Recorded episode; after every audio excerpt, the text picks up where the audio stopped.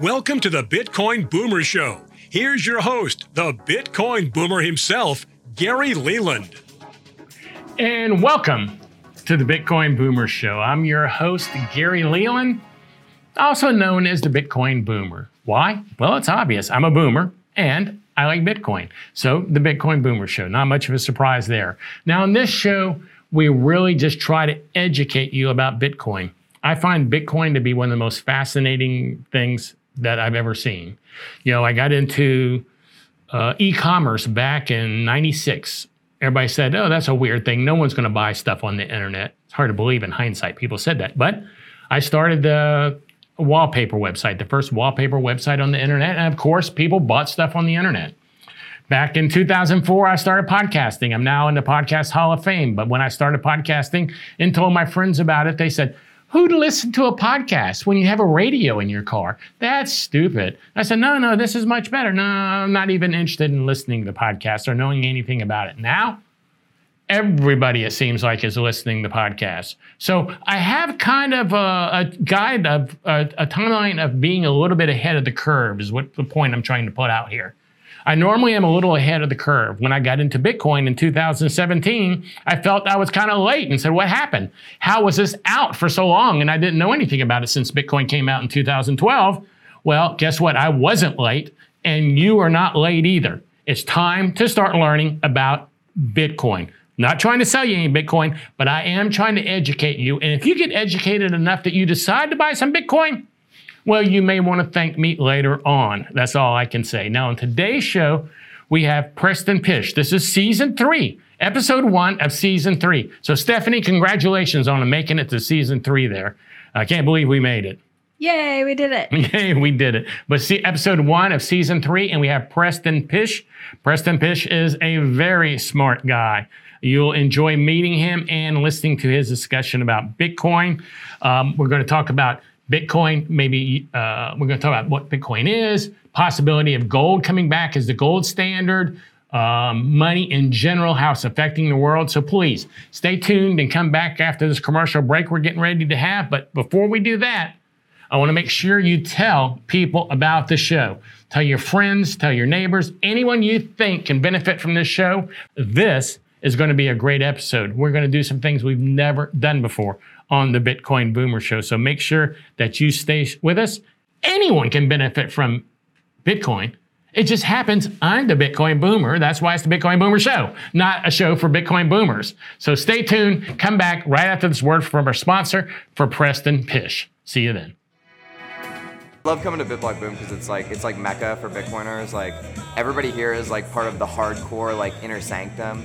Um, you just have these conversations with everybody where like you can see it in their eyes that they believe the same things that you believe. You come to BitBlock Boom once, you're going to come every year.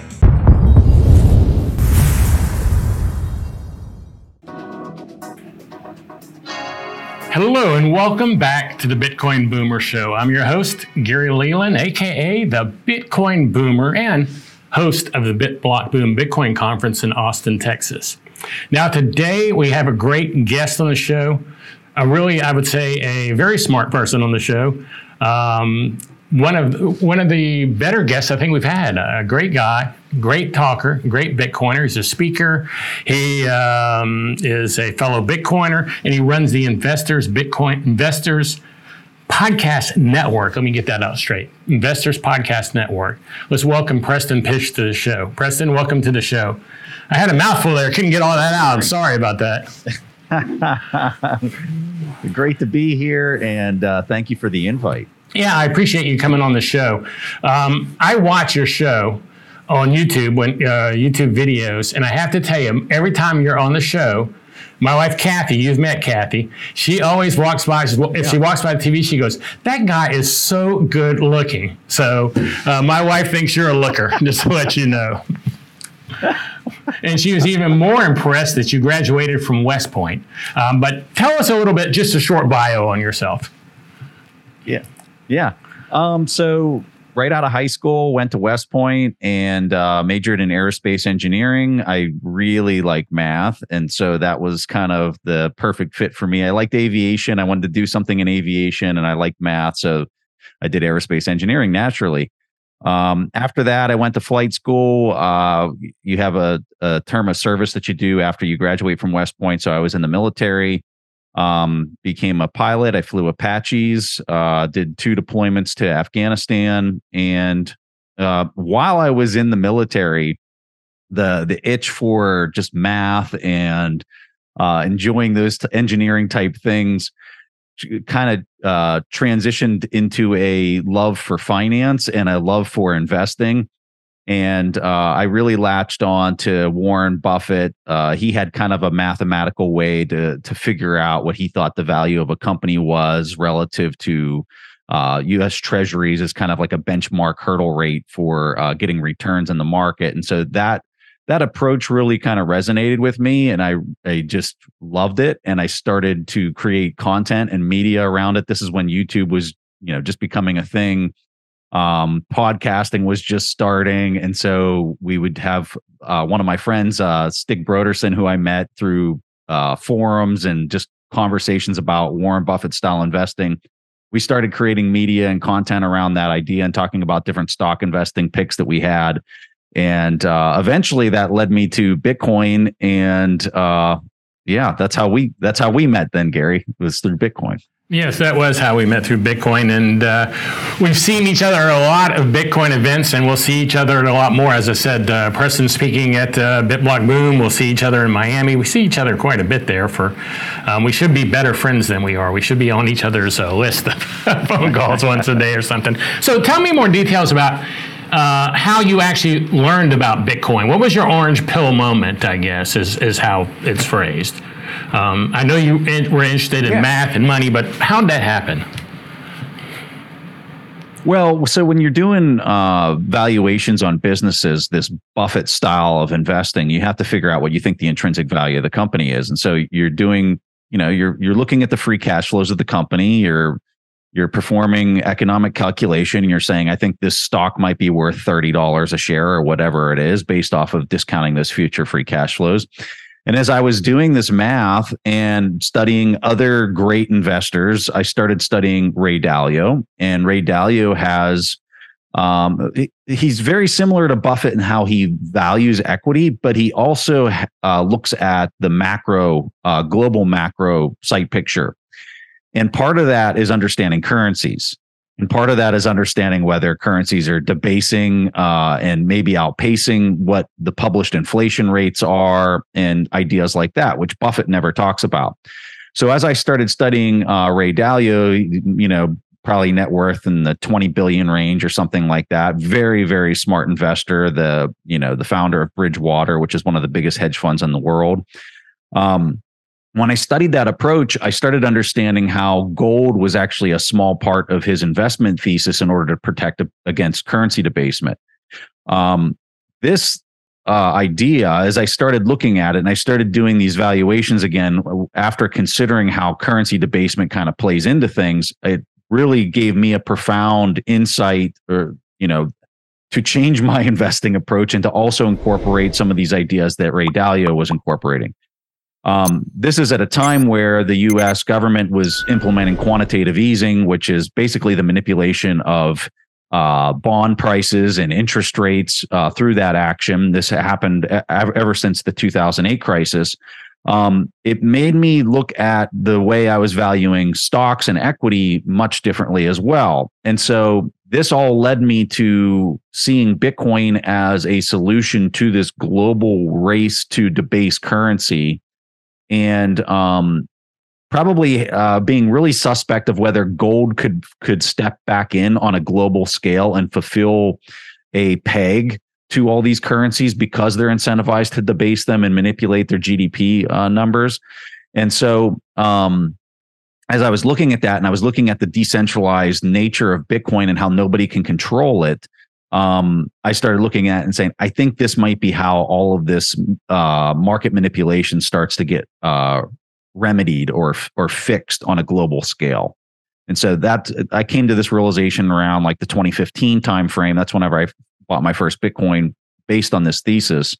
And ever since, I've uh, just grown in the conviction of of how important uh, Bitcoin really is. Because I mean, the price back then was two hundred and twenty dollars was my first buy, and Um, I remember looking at prices in excess of a thousand, thinking like that would be a, a real win uh, for this investment. But then, as you know, I continued to see the macro backdrop of interest rates and how they're trying to manipulate the, the quantitative easing, even quantitative easing even more than what they were doing initially. Uh, my thesis for Bitcoin just continued to ex- expand and, and get more profound. You know, you got in at a great time, but I don't think there's ever a bad time to get in, you know, as far as that goes. But a question I have a lot of people say to me, or a statement that people make to me is, you know, it's just, I'm just feel like I'm too late. So I'm asking you, when you bought in at $200 in 2015, did you kind of go, gosh, I'm getting in kind of late? I mean, because that's what I always say. Everybody thinks they're getting in late. You know, people who got in at $100 said I could have got in at 50 cents. People got $500 said I could have got in at yeah. $50. Did you feel that way to a degree that you were getting in kind of late, but you knew you had to do it? I have friends that have bought sub, you know, five dollars, and I'm very jealous of them. you, um, but that doesn't mean that I'm late. uh, so you know, when you're looking at this and you're saying, "Well, what could be the market cap that this could could grow to?" I I agree with billionaire Michael Saylor and many other really smart investors that say that they think that the market cap could be in excess of $100 trillion. So uh, when we look at the market cap today and it's sub 1 trillion, um, that for me is uh, that's the asymmetric return that continues to exist. So are you late? Of course you're not late if, if there's a 100x upside that potentially still exists there. People might be curious like how you get there and really it comes down to the the uh, and the deep impairment in the credit markets and and debt markets that would cause it to to go there, um, which we can talk about in more depth if if you want to go there. But that would that's the underlying thesis of how it could could go 100x from where we're at right now. Well, as my wife is always telling me, she just wish we weren't so damn old. because she believes she just doesn't know if we'll make it to the promised land or if we'll be sitting in a home with a Juul cup and having tons of Bitcoin that we don't even know what it is anymore. So that's the situation on there. You know, um, Ray Dalio, we don't have much time for this, but he made a video maybe about a year ago, I think, about showing the world's uh, different powers that have come and gone over the years, which I thought was a great video. Um, we only have 20 seconds for this. What was your thought, real quick, on that video? And that's short timing. We may have to go back to this. Um, I think it's I think it's really good. Yeah, I think he has some really good theses on just like how the interplay between nation states evolve through monetary policy and through the way that the money changes. Um, but I disagree with Ray on uh, how he sees China kind of emerging as a global power, like you did with the with the U.S. Call it eighty to hundred years ago. Um, and I think what he's missing with that. Okay, well, we'll go back up with that when we get back right from this with this word from our sponsors. I've been on vacation too long, I think, Stephanie.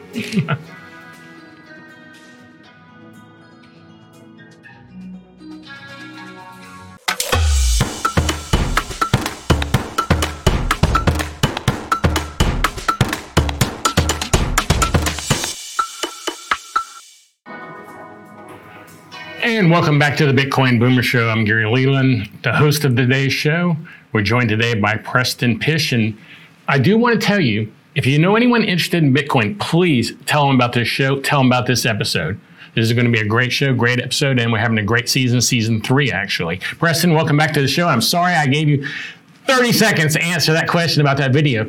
I just watched that video not recently, a good while ago, I guess about a year ago, and I thought it was a great. I thought there were a lot of things in that video that were really were like, wow, look at these timelines and things like that. And so, um, before I so rudely interrupted you, you were saying you had a problem with his thoughts on China.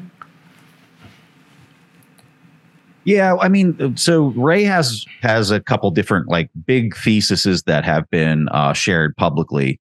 The first one that I think is really important for people to to if you're going to Google something or go on YouTube and watch something, there's there's a video that Ray made. It's a 30 minute video. It's it's called "How the Economic Machine Works."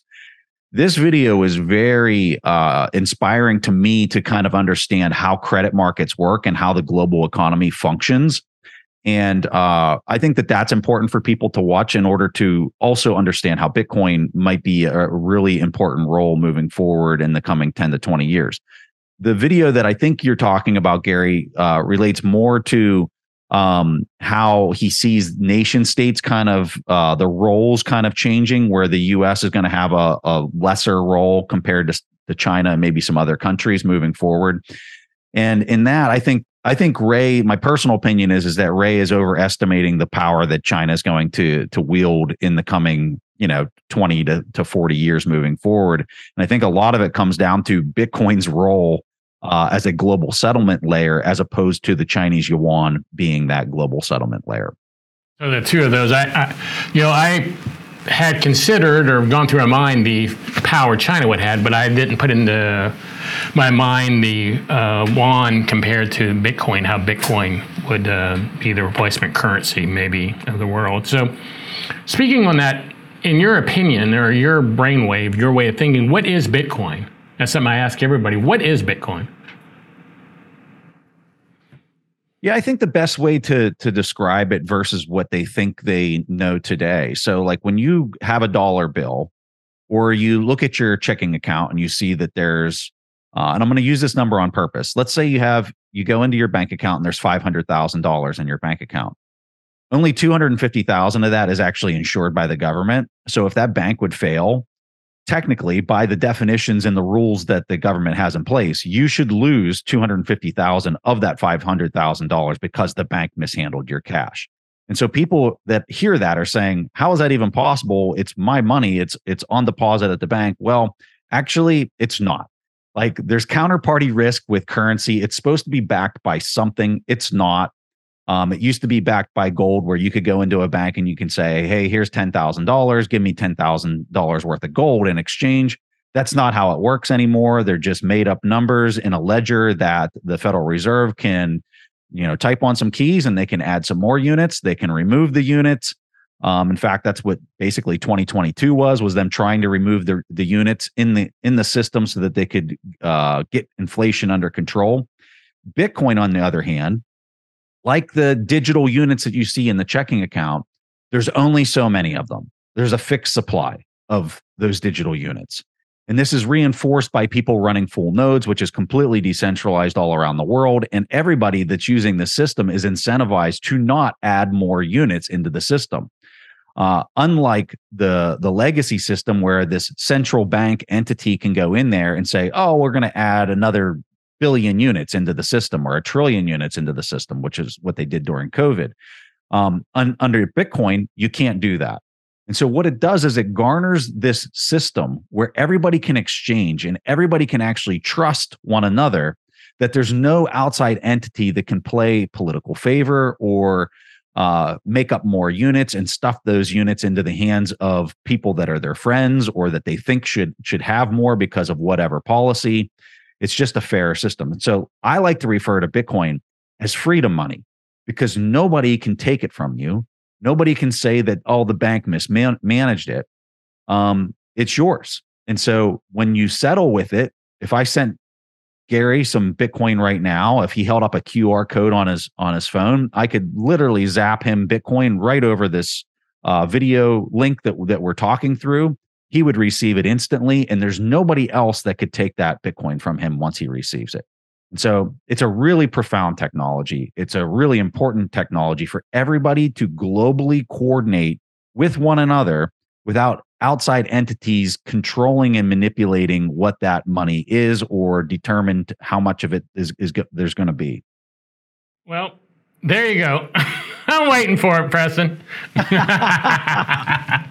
Oh my lord. Okay, so is that a lightning address? Uh, Gary, hold it up. No, hold it up there. I'll send it right now.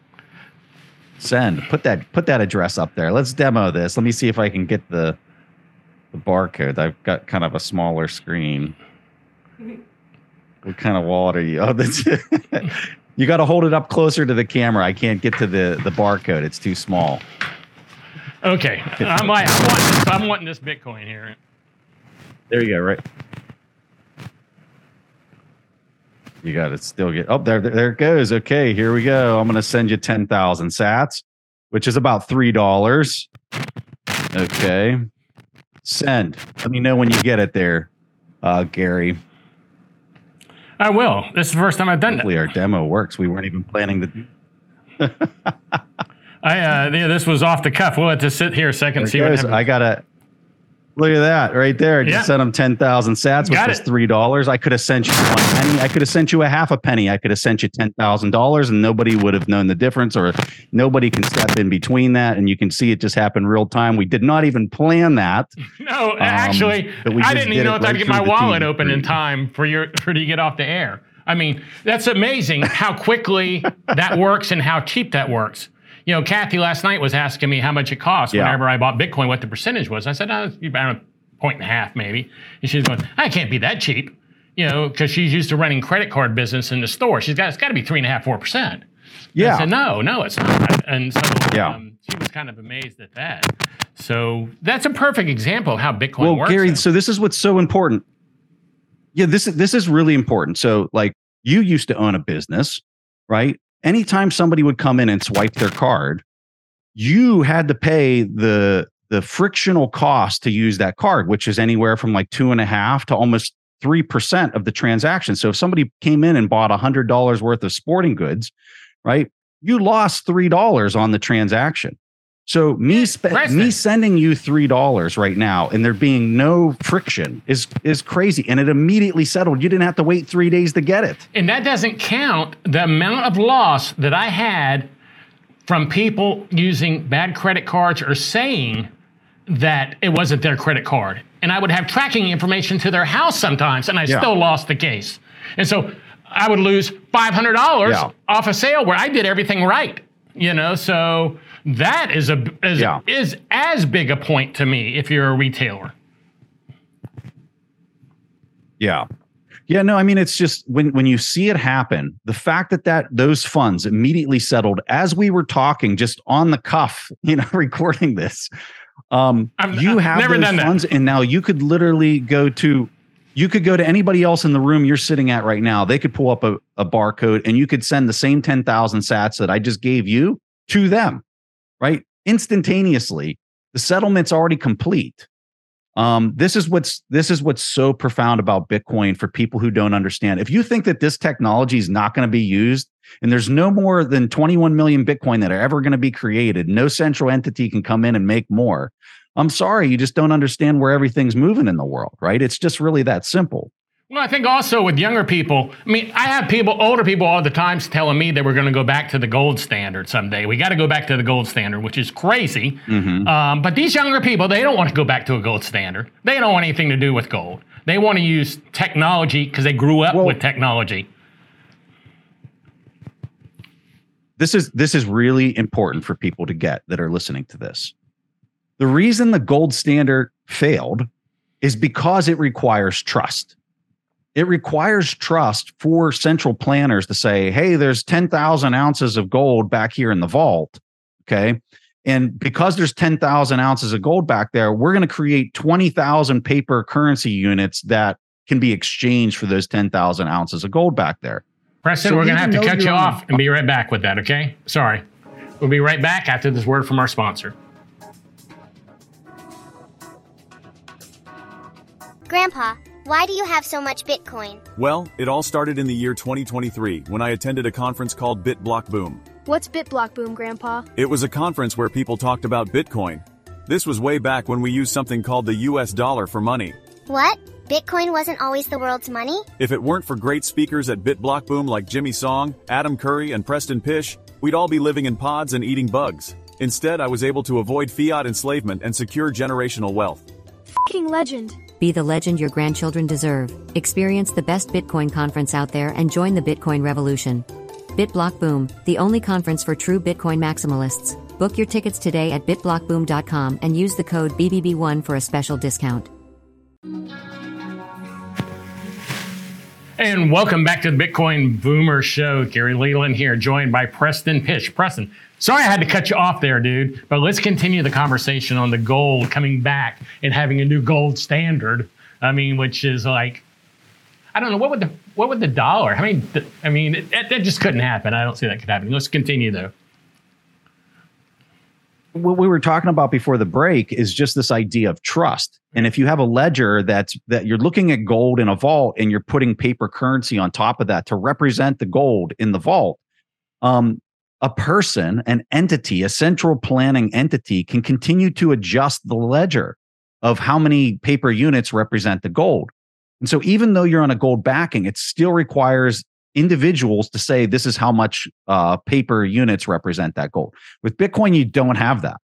There's 20, there's going to be 21 million. That's it. You can't make more. Um, if you hold one of those, you know, today the value is $30,000 for one Bitcoin, which is 100 million Satoshis. Earlier, I sent you 10,000 of those Satoshis. Um, and there's only so many of them. And so I don't have to trust a person to manage a ledger. I just know that there can't be any more of those because of all the full nodes and and the mining rigs that secure the network and and all of that. Um, you know, it's it's completely decentralized. No person can come in and, and change that. So it's it's groundbreaking technology. Michael Saylor would say things like it's it's the equivalent of discovering the power of fire itself. Um, and it's just going to take some people to wrap their it's going to take time for people to wrap their head around how profound the technology is. You know, Michael Saylor one time told me he when he wrote his book uh, about the iPhone and all that technology coming that he made a mistake. He just wrote a book and stuff about it, and he promised himself if that kind of technology ever came out again, he was going to go all in, which I guess is basically what he's done um, has gone all in. I mean, that guy is buying. You know, not only does that guy have diamond hands, he's buying all the way down like I did when it was smaller amounts with giant amounts. That guy, that guy's got big brass. I, that's all I can say. And then now I see where Fidelity, Bank of America are buying his stock like no tomorrow. MicroStrategies. I mean, they just bought like seventy-five million dollars worth. So obviously he's making the right move, which I thought was uh, the right move to begin with. And in total openness, I bought his stock as soon as he got into Bitcoin. Um, so to make sure pe- I'm talking about, I want to be up front with people about it. So I'm a big MicroStrategies and Michael Saylor fan. I want to talk about uh, money real quick. What do you think of the current state of the money? And do we need to be concerned about uh, things like BRICS coming out, the BRICS nations money, uh, the petrodollar ending since Saudi Arabia supposedly just bought some oil, uh, sold oil to China using the yuan. What are the concerns there? Well, you know, for the last 40 years, it's it's the the dollar system, the petrodollar system has worked really well for the world. And the reason that it's worked so well is because as interest rates go down, uh, the value of debt and credit and bonds goes up. And so for 40 years, I'm sure you can remember, Gary, going back into the early 1980s, you had interest rates at 16%. And ever since, if we could plot it on a chart for the last 40 years, you would see those interest rates just kept going systematically lower and lower and lower and lower. It was like a perfectly straight line uh, a little bit of volatility here and there, but the the the yields just kept going down. And so, what does that mean for somebody who's sitting on long duration debt in, in these bonds? It means the value of those bonds just kept going up for 40 years. So, as we're conducting trade and we have an uh, uh, net Um, I'm sorry, as, as we're conducting trade with other countries and we're exchanging these dollars for their goods, their commodities, and they're receiving these dollars and then they're buying treasuries with it those treasuries just kept going up in value. So they had no problem with this system. Everybody liked this system. You can build on top of a system where the value just keeps going up like that. But once you compress those rates through the manipulation of the money itself, and it got really aggressive in the past 10 years with the quantitative easing, like we talked about earlier. Um, once you compress those yields to literally 0%, and then you start to see inflation, all of a sudden, all those bonds that, that the world's sitting on, all those treasuries aren't going up in value. They're going down in value. And so that's why you're seeing the BRICS nations wanting to have exchange because they're net producers, where the West is pretty much all net consumers.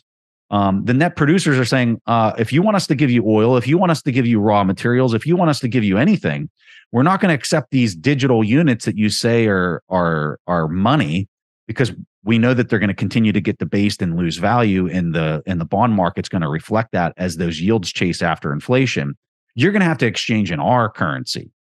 Now the problem that they got uh, the brics nations is people like me and other people from the west don't trust their their currency either or whatever they're saying that their units are going to be and so we're opting out of both of these systems and we're saying we will own bitcoin because neither one of these entities can can control the the monetary units, the number of units that are in Bitcoin. So I think that's how it's going to play out. I think they're going to they're going to try their best in order to stand up their own currency. They might have a little bit of success early on, but I think with a long enough time horizon, Bitcoin's going to chew through both of these entities, the petrodollar system and the and the BRICS nations, uh, with how the world views global settlement. So, do you see a time when, let's say, Saudi Arabia starts saying, "Hey, we're tired of messing with all this currency. We just want you to start paying us in Bitcoin." Yeah, I think that that's where this is naturally going to go. Um, I think they're incentivized to not go there right now. They're incentivized to try to uh, stand up their own form of currency because if they stand up their own form of currency and they say it's backed by gold or they can just say it's backed by their commodities, um, that they can then debase it and and and adjust that ledger however they see, which gives them an, a, a competitive advantage on the global uh, stage with respect to manipulating currencies, just like the U.S. has done for the last 40, 40 years. U.S., Euro, uh, Japan. Um, so I think they're incentivized to try to stand up their own currency, but I think with enough time, uh, there nobody in the world's going to trust that ledger, just like they don't trust the the Western ledgers today. And in the end, everybody's just going to kind of go to to Bitcoin, which is backed by uh, encrypted energy. So is Bitcoin money? Of course, yeah. I have some people who, who yeah, not that hasn't been the answer. For some people, that's why I asked that. You know, uh, some people have said, well, "No, know, it's can, not money." I can I can go take one Bitcoin and exchange it for a car. I might have to convert it into something for whoever the the person is that's selling me the car, but I can do that within you know, I can do that within a morning. So yeah, I'd say it's money. Yeah, no, I I have to agree also that it's money. Um, you know I see a point where I agree with you that there'll be a certain point in time when Bitcoin, even if we just reach the value of the valuation of the gold, you know, uh, amount as the market cap of gold. I mean, that's five hundred thousand dollar per Bitcoin. Just if we reach the market cap of gold, I believe, if I'm correct. So I think that getting into a lot of things. Number one, we're never too late which we both agreed earlier. Number two, it's got a long ways to go. Number three, more people are going to have faith in that because there's no one there to manipulate it and devaluate it. Absolutely. And, and just using gold as your benchmark, right, Gary? So like gold's market cap is 10,000 or 10 trillion dollars, maybe 15 trillion now. Um, it's somewhere in that range. And so Bitcoin's like sub 1 trillion. So just using that as a as a conservative estimate, uh, you're 10x where we're at right now on the price to to have parity with the gold market cap. So when I look at Bitcoin and I look at how usable it is relative to gold, like we just zapped it through the screen earlier in this show. Good luck trying to settle, you know, if I let's say I sent you $5,000 worth of Bitcoin through the screen. Good luck trying to do that with gold in a way that it's secure. Like how long would it take for, for the gold to arrive to you uh, down in Texas, Gary, if I was going to send you $10,000 worth of gold? And how would I have to secure that? What would the cost be for me to secure it down, uh, getting down to you? Like, there's such a leap in technology between settlement and gold and Bitcoin that it's it's somewhat laughable. So I guess the case that I'm trying to make there is I think using gold as a basis for where the mark or where the market cap of, of Bitcoin may go, I think is definitely a super conservative estimate because I think the programmability of it and the utility of it is in far excess of what gold ever, ever offered the world. I always say that if you were someone who was like fleeing Hong Kong or someplace like that and you had your gold, you really can't take it with you. I mean, there's no way you're going to take 10 pounds of gold with you on a plane or get past customs or anything. Where you can remember your password seed phrase and get out of town with all your wealth with Bitcoin. So that's a big difference is the fact that it's your money. You're your own bank. But a lot of people are scared of that. And we'll go over that in just a moment when we come back with Preston Pysh after a word from our sponsors. Stay tuned and tell your friends. Welcome to the Bitcoin Conference Challenge. Today, we're teleporting Bitcoiners like you to two different Bitcoin conferences, and you'll get to experience them firsthand. Let's take you to Conference A. Hmm, it's okay. Some interesting speakers and workshops, but there's a foul odor in the air. What is that smell? Interesting. Now let's take you to Conference B. Wow, this one is amazing. The atmosphere is electric, the speakers are great, and the workshops are fantastic. Ah, and the smell. It's so nice to fill your lungs with freedom. Congratulations! You've just experienced the difference between a Bitcoin shitcoin conference and BitBlock Boom, the longest running Bitcoin only conference. Book your tickets today at bitblockboom.com and use the code BBB1 for a special discount. Hello and welcome back to the Bitcoin Boomer Show. I'm your host, Gary Leland, aka the Bitcoin Boomer, and host of the BitBlock Boom Bitcoin Conference in Austin, Texas. Now, today we have a great guest on the show. A really, I would say, a very smart person on the show. Um, one of one of the better guests I think we've had. A great guy, great talker, great Bitcoiner. He's a speaker. He um, is a fellow Bitcoiner, and he runs the Investors Bitcoin Investors Podcast Network. Let me get that out straight. Investors Podcast Network. Let's welcome Preston Pysh to the show. Preston, welcome to the show. I had a mouthful there. Couldn't get all that out. I'm sorry about that. Great to be here, and uh, thank you for the invite. Yeah, I appreciate you coming on the show. Um, I watch your show on YouTube when uh, YouTube videos, and I have to tell you, every time you're on the show, my wife Kathy, you've met Kathy. She always walks by. If yeah. she walks by the TV, she goes, "That guy is so good looking." So uh, my wife thinks you're a looker. just to let you know. and she was even more impressed that you graduated from West Point. Um, but tell us a little bit, just a short bio on yourself. Yeah, yeah.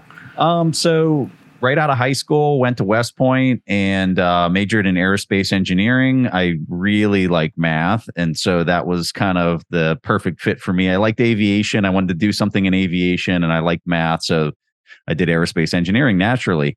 Um, after that, I went to flight school. Uh, you have a, a, term of service that you do after you graduate from West Point. So I was in the military, um, became a pilot. I flew Apaches, uh, did two deployments to Afghanistan. And uh, while I was in the military, the the itch for just math and uh, enjoying those t- engineering type things kind of uh, transitioned into a love for finance and a love for investing.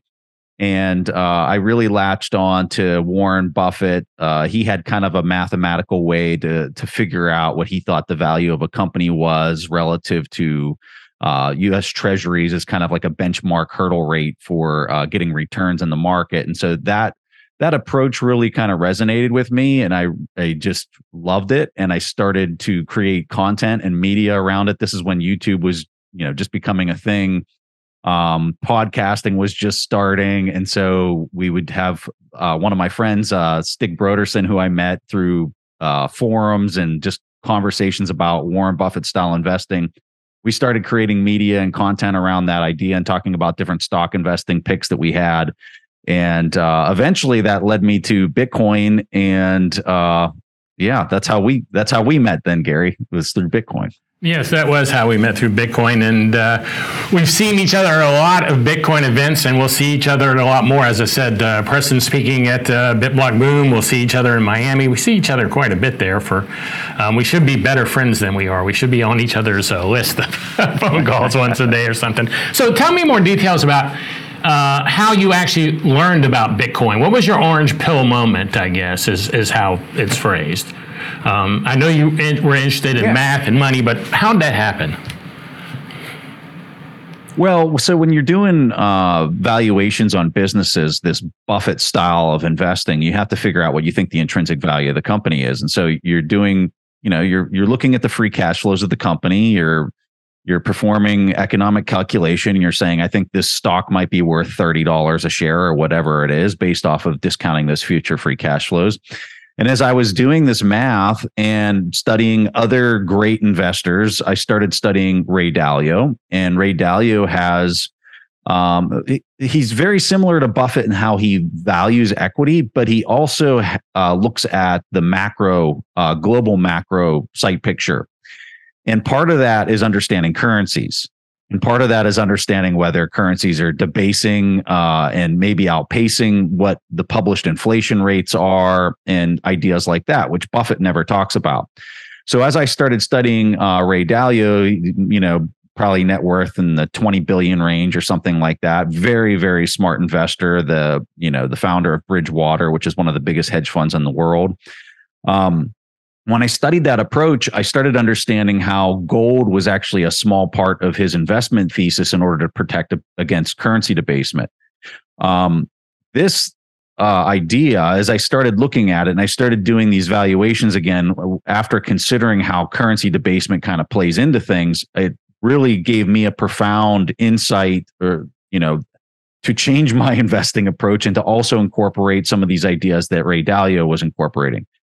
Um, this is at a time where the US government was implementing quantitative easing, which is basically the manipulation of uh, bond prices and interest rates uh, through that action. This happened ever since the 2008 crisis.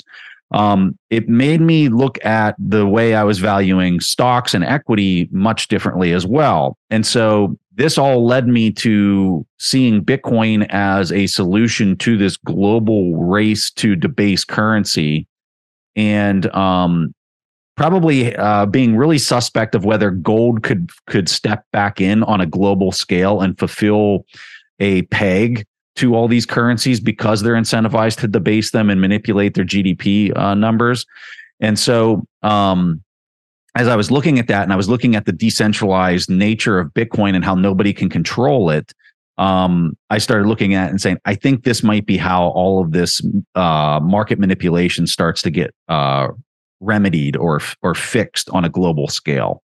And so that I came to this realization around like the 2015 timeframe. That's whenever I bought my first Bitcoin based on this thesis. And ever since, I've uh, just grown in the conviction of of how important uh, Bitcoin really is. Because I mean, the price back then was two hundred and twenty dollars was my first buy, and um, I remember looking at prices in excess of a thousand, thinking like that would be a, a real win uh, for this investment. But then, as you know, I continued to see the macro backdrop of interest rates and how they're trying to manipulate the, the quantitative easing, even quantitative easing, even more than what they were doing initially. Uh, my thesis for Bitcoin just continued to ex- expand and, and get more profound. You know, you got in at a great time, but I don't think there's ever a bad time to get in, you know, as far as that goes. But a question I have a lot of people say to me, or a statement that people make to me is, you know, it's just, I'm just feel like I'm too late. So I'm asking you, when you bought in at $200 in 2015, did you kind of go, gosh, I'm getting in kind of late? I mean, because that's what I always say. Everybody thinks they're getting in late. You know, people who got in at $100 said I could have got in at 50 cents we got a $500 said I could have got in at yeah. $50. Did you feel that way to a degree that you were getting in kind of late, but you knew you had to do it? I have friends that have bought sub, you know, $5 and I'm very jealous of them. You. um, but that doesn't mean that I'm late. Uh, so you know when you're looking at this and you're saying, well, what could be the market cap that this could could grow to? I I agree with billionaire Michael Saylor and many other really smart investors that say that they think that the market cap could be in excess of 100 trillion dollars. So uh, when we look at the market cap today and it's sub 1 trillion, um, that for me is uh, that's the asymmetric return that continues to exist. So are you late? Of course you're not late if, if there's a 100x upside that potentially still exists there. People might be curious like how you get there and really it comes down to the the uh, and the deep impairment in the credit markets and and debt markets that would cause it to to go there. Um, which we can talk about in more depth if, if you want to go there. But that would that's the underlying thesis of how it could could go 100x from where we're at right now. Well, as my wife is always telling me, she just wish we weren't so damn old. because she believes she just doesn't know if we'll make it to the promised land or if we'll be sitting in a home with a drool cup and having tons of bitcoin that we don't even know what it is anymore so that's the situation on there you know um, ray dalio we don't have much time for this but he made a video maybe about a year ago, I think, about showing the world's uh, different powers that have come and gone over the years, which I thought was a great video. Um, we only have 20 seconds for this. What was your thought, real quick, on that video? And that's short timing. We may have to go back to this. Um, I think it's I think it's really good. Yeah, I think he has some really good theses on just like how the interplay between nation states evolve through monetary policy and through the way that the money changes. Um, but I disagree with Ray on uh, how he sees China kind of emerging as a global power, like you did with the with the U.S. Call it eighty to hundred years ago. Um, and I think what he's missing with that. Okay, well, we'll go back up with that when we get back right from this with this word from our sponsors. I've been on vacation too long, I think, Stephanie.